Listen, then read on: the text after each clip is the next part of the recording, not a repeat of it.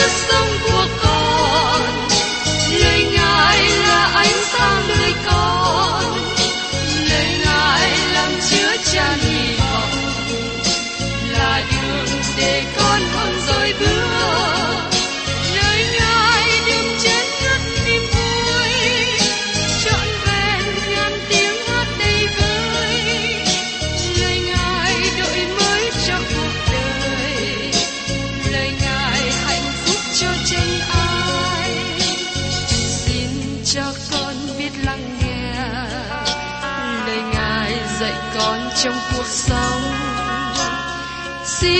cho con biết lắng nghe. Lời ngài từng theo bước đời con. Xin cho con biết sẵn sàng chờ đợi và vẫn nghe theo chúa. Xin cho con biết sẵn sàng thực hành lời chúa đã truyền ban Hân hoan chào mừng quý vị đến nghe chương trình Tìm hiểu Thánh Kinh. Đây là một chương trình học kinh thánh liên tục và hệ thống trong thời gian 5 năm. Chúng ta sẽ lần lượt khảo sát từ sáng thế ký cho đến khải huyền. Mục sư tiến sĩ McGee là người được Chúa dùng để sáng lập và thực hiện chương trình này. Ông tin rằng lời của Đức Chúa Trời có khả năng đáp ứng mọi nhu cầu cho tất cả mọi người trên thế giới, không phân biệt chủng tộc, văn hóa, trình độ tuổi tác hay phái tính. Ước mong quý vị theo dõi liên tục và giới thiệu cho thân nhân bạn hữu cùng đón nghe. Kính chào quý vị và các bạn. Chúng ta cùng nhau trong chương trình tìm hiểu Thánh Kinh. Và trong những ngày vừa qua, tôi đã cùng với quý vị tìm hiểu trong sách gia cơ đoạn 1 nói về sự cám dỗ. Ai chịu trách nhiệm cho xu hướng làm điều ác của chúng ta? Điều gì để thúc đẩy chúng ta phạm tội? Chúng ta đã tìm hiểu trong gia cơ đoạn 1 câu 13 nói rằng, đó chính là Satan. Chớ ai đang chịu cám dỗ mà nói rằng, ấy là Đức Chúa Trời cám dỗ tôi, vì Đức Chúa Trời chẳng bị sự ác nào cám dỗ được, vì chính Ngài cũng không cám dỗ ai nữa. Giờ đây, xin chúng ta cùng nhau xem tiếp. Trong gia cơ, đoạn 1 câu 14. Nhưng mỗi người bị cám dỗ khi mắc tư dục, suy dục mình. Tại đây, chúng ta đang nói về tội lỗi của xác thịt. Ai chịu trách nhiệm khi các bạn bị lôi cuốn làm điều ác? Ai chịu trách nhiệm khi các bạn bị lôi cuốn vào tội lỗi? Đức Chúa Trời không có chịu trách nhiệm. Ma quỷ cũng không chịu trách nhiệm. Chính các bạn là người chịu trách nhiệm. Có một người đàn ông say rượu và sau đó ngủ ly bì suốt ngày. Đến khi thức dậy, ông ta hỏi vợ ông ta. Ai thúc đẩy tôi uống rượu say hôm nay? Vợ ông ta nói, sáng nay chính ông rủ bạn bè đến và uống rượu chứ ai xui dục ông đâu. Có khi các bạn hỏi, ai đã cám dỗ tôi làm điều này? Đức Chúa Trời nói rằng, đó chính là con người của các bạn. Đó là nơi sự khó khăn bắt đầu. Mỗi người đều bị cám dỗ. Đây là lời công bố về bản tính của con người. Mỗi người trong chúng ta có khác biệt với nhau. Mỗi người trong chúng ta có dấu tay khác nhau. Mỗi người trong chúng ta có đời sống đạo đức cao thấp khác biệt. Chúng ta có tánh tình khác nhau, có nhận thức khác nhau. Mỗi người trong chúng ta có một điều gì đó khác biệt, nhưng chúng ta có một điều giống nhau, đó là mọi người đều phạm tội. Có một người đàn ông ngồi uống cà phê và nói chuyện với bạn mình. Anh biết không, mỗi người chúng ta có một điều đặc biệt. Người bạn nghe và nói lại, tôi không đồng ý với anh. Tôi không nghĩ rằng tôi có điều gì đặc biệt. Người bạn thứ nhất hỏi tiếp, anh quậy cà phê bằng tay phải hay tay trái? Người bạn kia trả lời, tôi quậy cà phê với tay phải. Người bạn thứ nhất nói thêm, đó là điều đặc biệt của anh. Vì tôi không quậy như vậy. Tôi thổi cho cà phê nguội để uống, vì trong cà phê tôi không có được. Tôi xin nói với các bạn rằng, mỗi người trong chúng ta có một đặc biệt nào đó. Có người bị cám dỗ uống rượu, có người bị cám dỗ ham ăn, có người bị cám dỗ vào tình dục bậy bạ. Vấn đề trở ngại là mỗi cá nhân của chính mình, không phải bởi những việc bên ngoài, không phải bởi ảnh hưởng nào đó làm cho chúng ta phạm tội. Vấn đề khó khăn chủ yếu tại đây là tội lỗi bên trong của chúng ta, với bản tính xác thịt mà chúng ta có, với bản tính tội lỗi đang có bên trong. Khi môi trường bên ngoài thuận tiện hay cơ hội đến là chúng ta phạm tội. Vì thế, đừng có đổ lỗi cho hoàn cảnh. Tôi nhớ một em bé trai nhỏ, vào một buổi tối nó đang chơi gần tủ trong nhà bếp. Nó đang chú ý đến hộp bánh của mẹ nó để trong tủ. Khi mẹ nó gọi nó và nói, Cú tí, con đang làm gì trong nhà bếp? Nó trả lời, con đang nhìn hộp bánh. Con đang bị cám dỗ. Bé trai này đang ở sai chỗ và cố gắng chống lại việc tham ăn. Nhưng ngay cả người lớn có thường khi rơi vào sai lầm này. Có nhiều điều chúng ta có trong con người mình không phải là xấu, nhưng chúng ta dùng nó vào mục đích sai lầm. Chẳng hạn như ăn uống là điều tốt, nhưng chúng ta trở nên người ham ăn. Rượu có thể được dùng như thuốc, nhưng có người lợi dụng rượu rồi trở nên nghiện rượu. Tình dục là điều tốt mà Đức Chúa Trời tạo dựng nên, nhưng con người cần thể hiện và thực hành tình dục trong hôn nhân của vợ chồng. Khi tình dục được thực hiện ngoài hôn nhân, tức là quan hệ tình dục với những người không phải là vợ hay chồng, thì bị kể là phạm tội. Sự dâm dục đưa đến nhiều hậu quả tai hại mà nhiều người theo nếp sống mới hiện nay đang gặp phải. Đó là bệnh truyền nhiễm tình dục hay là truyền nhiễm sinh dục. Hay có một bệnh gần hơn nữa mà chúng ta nghe nói ngày nay, đó là bệnh AIDS. Có khi gọi theo tiếng Việt là bệnh liệt kháng. Có nhiều nhà tâm lý học cố gắng giúp cho chúng ta bỏ đi mặc cảm của tội lỗi chúng ta. Một tâm lý học cơ đốc nhân nói với tôi rằng, ông cần nhấn mạnh sự dạy dỗ về sự mặc cảm của tội lỗi. Mặc cảm của tội lỗi giống như một cánh tay trong cơ thể, các bạn không thể nào dứt bỏ nó được. Cũng có một số nhà tâm lý học khác nói như rằng, lý lịch trước đây của mẹ các bạn như thế nào? Mẹ các bạn có yêu thương các bạn không? Có điều gì xảy ra khi các bạn còn trong bụng mẹ không? Nếu các bạn nói rằng, mẹ tôi bị ở trong trận bão tố khi mang thai tôi, nhà tâm lý học có thể nói rằng, đó là lý do mà các bạn thường bị sợ hãi.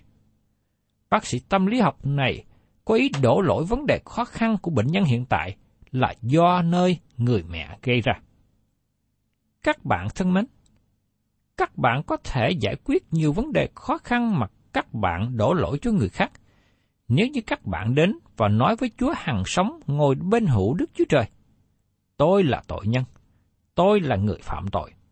Sau đó, Ngài sẽ cất đi mặc cảm tội lỗi của các bạn. Ngài là đấng duy nhất có thể làm được điều đó. Trong sách Châm ngôn đoạn 23 câu 6 và câu 7 nói rằng, Chớ ăn bánh của kẻ có mắt gian ác và đừng tham muốn những món ngon của hắn, vì hắn tưởng trong lòng thế nào, thì hắn quả thể ấy. Hắn nói với con rằng, hãy ăn uống đi, nhưng trong lòng hắn chẳng hiệp cùng con. Sự xui khiến vào sự phạm tội là do sự thúc đẩy từ bên trong con người. Gia cơ nói rằng, bởi vì tư dục bên trong mà nó xui khiến con người vào sự phạm tội. Khi tư dục gia tăng mạnh, con người không thể kềm chế được. Chúa Giêsu đã nói rằng, còn ta, khi ta đã được treo lên khỏi đất, ta sẽ kéo mọi người đến cùng ta. Trong văn đoạn 12 câu 32. Nhưng những người chế diệu nói rằng, Ngài không kéo tôi lại gần. Thưa các bạn, Ngài không ép buộc các bạn. Tiên tri OC nói rằng, Ngài dùng dây xích yêu thương mà kéo chúng ta gần Ngài. Ngài muốn thắng các bạn bằng ân điển và tình yêu của Ngài. Rõ ràng là chúng ta thấy ma quỷ rất là thu hút, nó rất quyến rũ. Tiếp đến trong gia cơ đoạn 1 câu 15. Đoạn lòng tư dục cưu mang, sanh ra tội ác, tội ác đã trọn, sanh ra sự chết. Gia cơ dùng chữ rất hay tại đây. Ông nói rằng, đoạn lòng tư dục cưu mang. Chữ cưu mang ở đây nói về một người nữ mang thai. Khái niệm đang nói ở đây là sự liên hệ hai điều. Lòng ham muốn của xác thịt của chúng ta với sự cám dỗ bên ngoài mà chúng ta đối diện. Cả hai hiệp lại sanh ra tội lỗi. Chúa Giêsu nói, nếu chúng ta giận anh em mình thì bị kể như tội giết người. Bởi vì nó bắt đầu từ trong lòng và thể ra hành động. Chúa Giêsu cũng nói, nếu các ngươi nhìn một người nữ mà động lòng tham muốn, các bạn phạm tội tà dâm với người ấy. Bởi vì tội lỗi bắt đầu từ trong lòng. Đó là nơi tội lỗi khởi sự. Câu hỏi tự nhiên được nêu lên trong điểm này. Sự cám dỗ có phải là tội lỗi không? Dĩ nhiên, nó không phải là tội lỗi. Câu trả lời rõ ràng là không. Nhưng ý tưởng được thể hiện.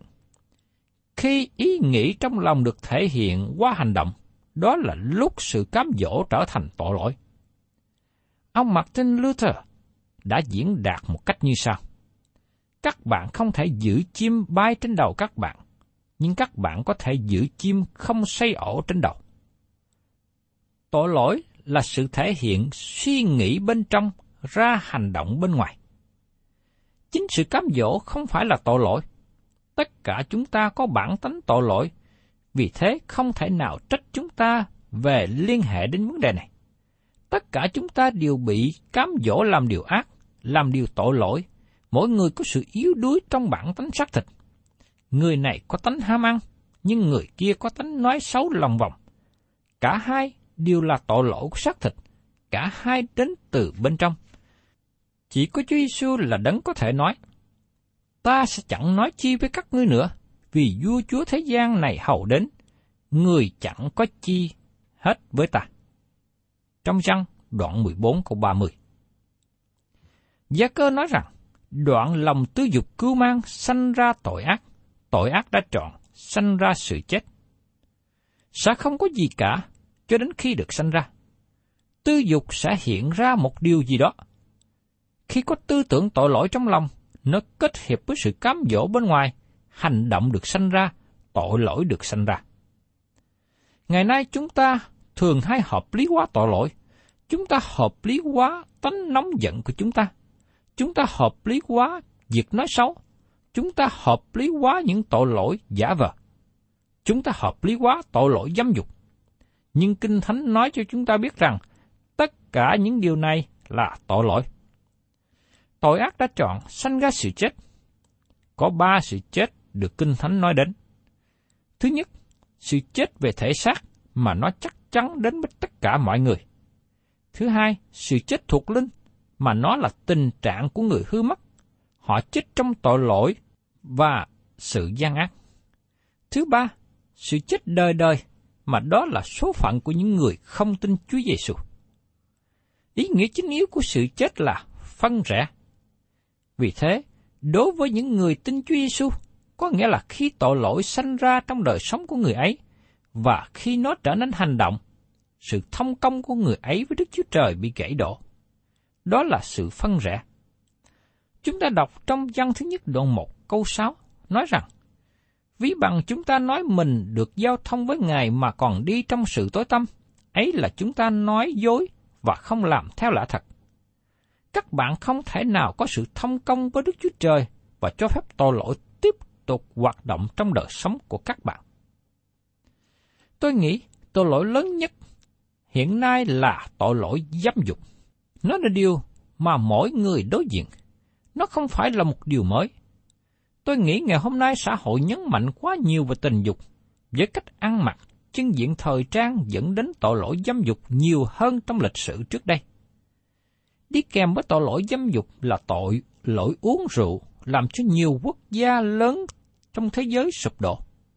Chẳng hạn như Roma hay còn gọi là La Mã trước đây bị sụp đổ không phải vì kẻ thù tấn công từ bên ngoài, nhưng vì tội lỗi lụng bại từ bên trong. Tôi nhớ đến câu chuyện một chàng thanh niên đẹp trai đến với tôi và nói, tôi yêu một cô gái rất đẹp. Tôi muốn cô ta thuộc về tôi. Khi nghe thế, tôi hỏi cậu, cậu đã hỏi cưới cô ta chưa? Cậu nói, chưa hẳn vậy. Cô ta đã kết hôn. Tôi nói, tốt nhất cậu hãy bỏ đi ý nghĩ này. Chàng thanh niên này tiếp tục nói, nhưng tôi xin hỏi ông, có gì sai cho cô ta ly dị chồng và sau đó kết hôn với tôi? Tôi nói với cậu ta, cậu bị cám dỗ lớn, cậu là con cái Đức Chúa Trời, cậu không thể nào thoát khỏi hậu quả của tội lỗi như thế. Và tôi nói thêm, có vài cặp vợ chồng như thế mà tôi đã biết. Họ nghĩ họ có thể thoát khỏi hậu quả của tội lỗi, nhưng họ không bao giờ có sự vui vẻ và hạnh phúc.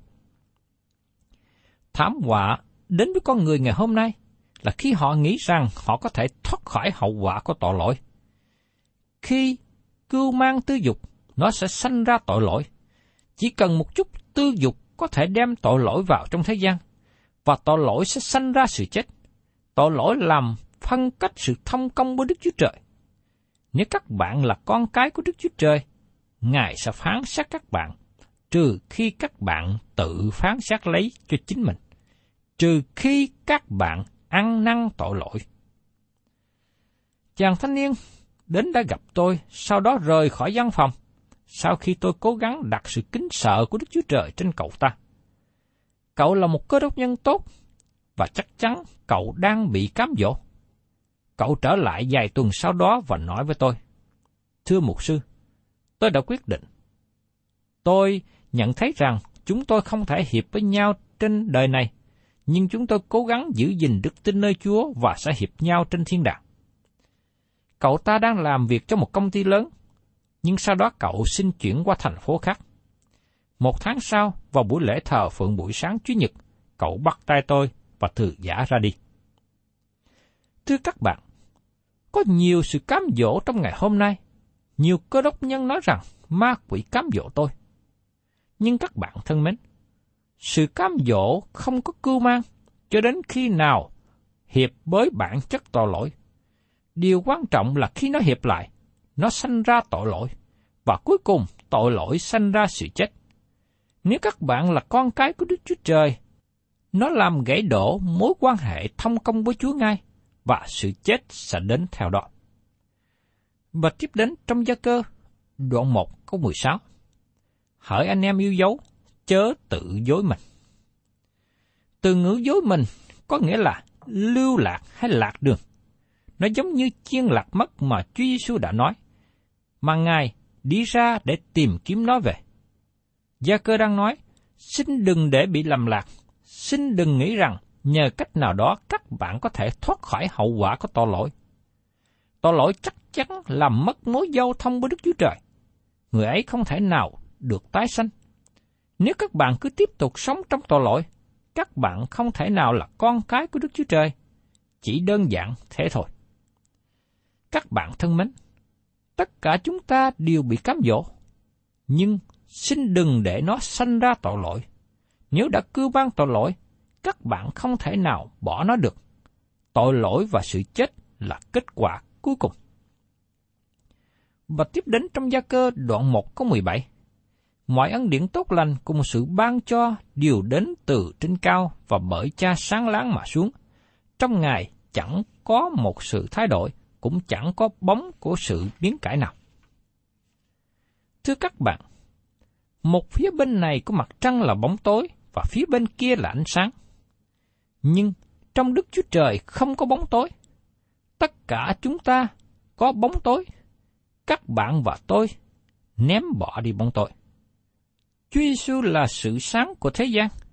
Vì thế muốn bỏ bóng tối trong đời sống chúng ta, chúng ta cần đến với Ngài.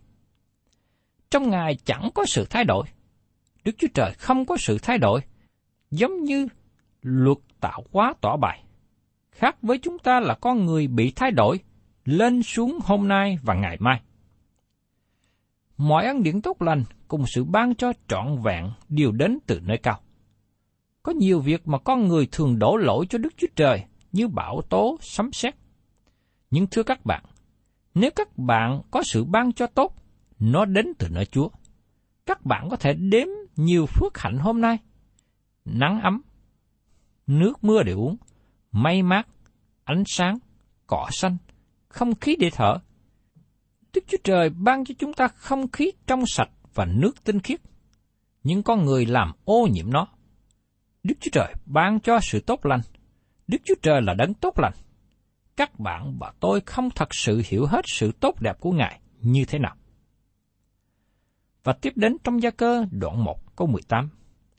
Ấy chính Ngài theo ý muốn mình đã dùng những lời chân thật sanh chúng ta, hầu cho chúng ta được nên như trái đầu mùa của những vật Ngài dựng nên. Đây là một định nghĩa liên hệ đến sự sanh mới. Ngài sanh chúng ta bằng cách nào? Ấy chính Ngài làm theo ý mình, đã dùng những lời chân thật sanh chúng ta, hầu cho chúng ta được nên như trái đầu mùa của những vật Ngài dựng nên. Sanh có nghĩa là mang ra. Có một số người nói rằng, nếu tôi được định trước sẽ hư mất, tôi sẽ không thể làm gì được hơn. Và nếu tôi được cứu, tôi sẽ được cứu. Nhưng có hai ý muốn được liên hệ tại đây. Bởi ý muốn Đức Chúa Trời mà Ngài sanh chúng ta. Một lần nữa, các bạn có sự cưu mang hai thành phần hiệp lại với nhau. Không có cách nào khác sự cưu mang xảy ra. Vì thế, ý muốn của Chúa hiệp với ý muốn của các bạn, các bạn sẽ được tái sanh. Xin các bạn đừng nói với tôi là các bạn không có trách nhiệm. Không phải là vì ý muốn của Đức Chúa Trời cho bất cứ người nào hư mất. Các bạn được sanh lại bởi lời của Đức Chúa Trời. Khi các bạn muốn đến, các bạn đến. Khi các bạn tin cậy vào lời Đức Chúa Trời và tiếp nhận Chúa Giêsu là đấng cứu thế, các bạn sẽ được sanh lại. Sứ đồ Führer đã nói trong Führer thứ nhất đoạn 1 có 23 rằng, anh em đã được sanh lại, chẳng phải bởi giống hay hư nát, nhưng bởi giống chẳng hư nát, là lời hằng sống và bền vững của Đức Chúa Trời. Tôi tin rằng các bạn là cơ đốc nhân, kinh nghiệm được sự sanh lại này. Các bạn đã được sự sanh lại bởi lời hằng sống của Đức Chúa Trời đang trồng hay đang ngự, đang ở trong đời sống của quý ông bà anh chị em.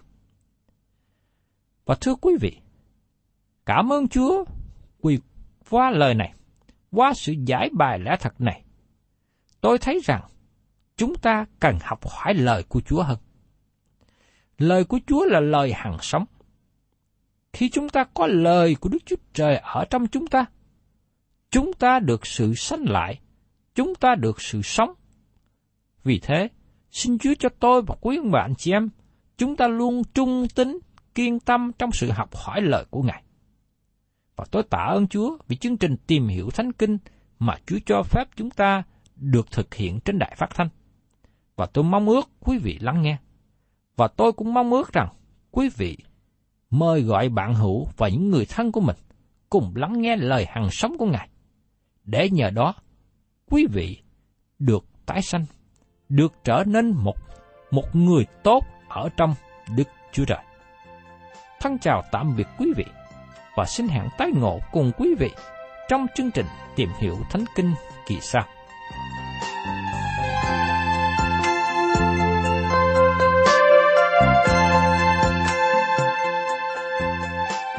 Cảm ơn quý vị đã đón nghe chương trình Tìm hiểu Thánh Kinh. Nếu quý vị muốn có loạt bài này, xin liên lạc với chúng tôi theo địa chỉ sẽ được đọc vào cuối chương trình. Kính chào quý thính giả.